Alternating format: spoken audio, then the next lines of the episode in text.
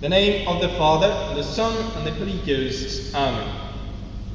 In diebus illis vis vir fortissimus iuda facta colatione. In those days, the most valiant man Judas, making a gathering, sent 12,000 drachmas of silver to Jerusalem for sacrifice to be offered for the sins of the dead. With those few words, which introduce the epistle that we read on this Requiem anniversary Mass.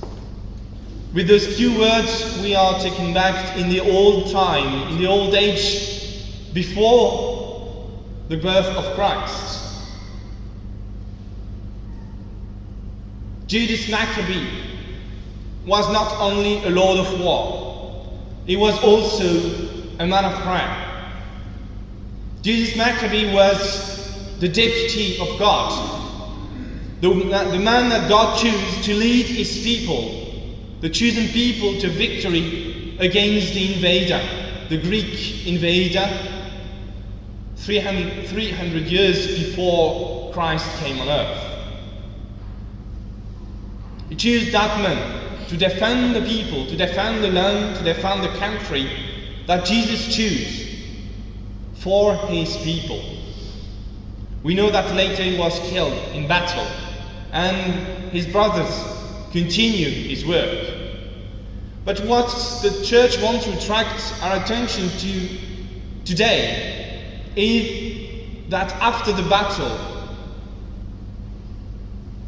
he gathered a large offering to be sent to the Temple of Jerusalem to pray for those who gave their life to defend their land, to defend their country.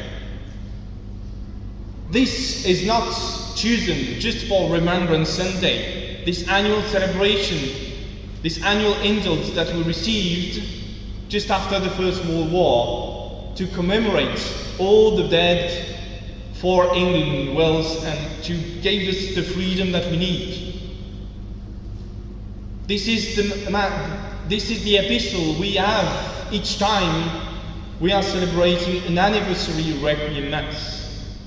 But of course, particularly today, and because Judas was the Lord of War, this seems particularly accurate. It also remembers the high need that the souls in purgatory are of our prayer.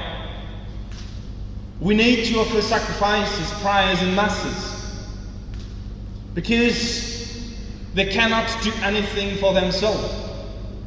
But we can do everything for them. Once we, depart, we will have departed this life, our eternal destiny will be fixed for eternity. Once our life is achieved, and we will see our sovereign judged. The two only place we can go, heaven and hell, will be given to us for eternity. For those who unfortunately go to hell, there is no possible other remission.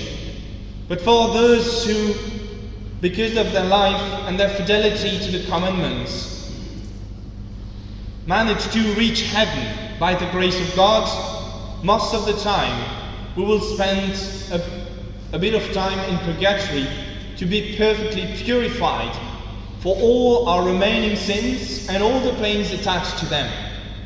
Because, as you know, nothing which is not perfectly pure can enter the kingdom of heaven. When we will be here in purgatory, and the souls in purgatory at, the, at this right moment, they can't do anything for themselves. It is too late. But it's not too late for any of us to pray for them, to shorten the time in purgatory, because our sacrifices, our prayers can be brought to the Lord and be listened and be fruitful to shorten this time of sufferance. There is two kind of sufferances in purgatory. The first is the one we always think about, the fire, the purifying fire, which is painful, definitely, but not, but not the only pain we have. Remember, when a soul goes to purgatory, she already saw the sovereign judge. And the main pain, the main penance in purgatory is to not see him anymore. We saw him for a brief moment of our eternal life.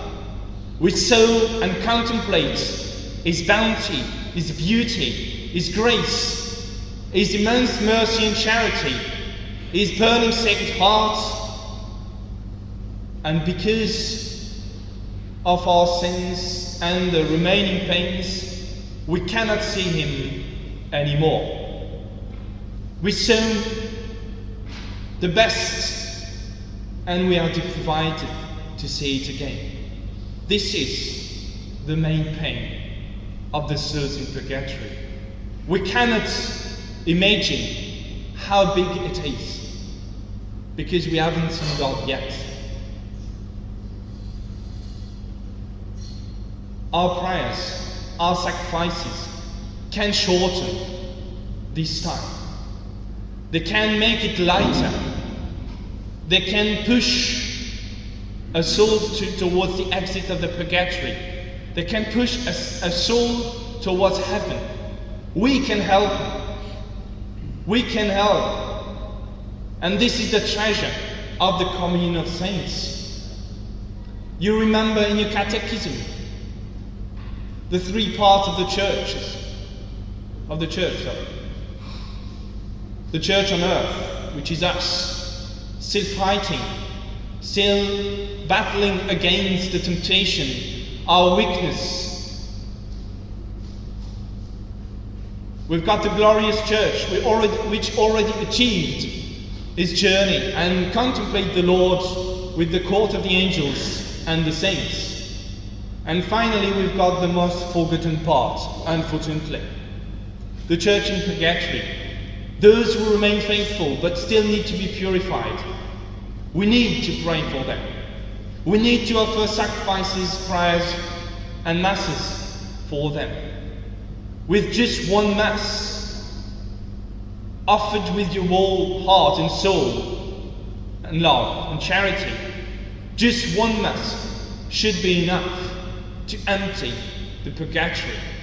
Because the price of Mass, the renewal of the sacrifice of Jesus upon the cross, had no price. There is no quantity. Jesus gave everything. And this is enough to empty the purgatory. All the masses, all the text of the masses that we read today, from the introit through the epistle, the gradual, the gospel, the communion antiphon, and even the preface for the dead are asking, are begging the Lord for the eternal rest being granted to those who left this earth before us. When we are praying, when we are praying the Lord for the souls in purgatory, we are asking for rest, to be fixed in eternity to arrive finally in the harbor of salvation. This is the real rest we should be looking after for ourselves too. The prayer for the dead is highly needed, and this is why each day at Mass the priests in the fourth prayer after consecration remember the souls in purgatory Remember the intention that just been brought to him just before the Mass. Remember the member, the, the member of the congregation who already left this earth. Remembers the forgotten souls in purgatory, those nobody prays for. Have you ever thought about these? Those forgotten souls? The souls that have been faithful all their life, but they've got no families, no friends to think about them. During this month of November, make a priority in your prayer time to pray for the souls of the faithful departed, to pray for those who are already there and are waiting, painfully waiting their salvation to come, their rests being finally granted to them. Eternal rest give them, O Lord, and let perpetual light shine upon them. Amen. The name of the Father, the Son, the Holy Ghost.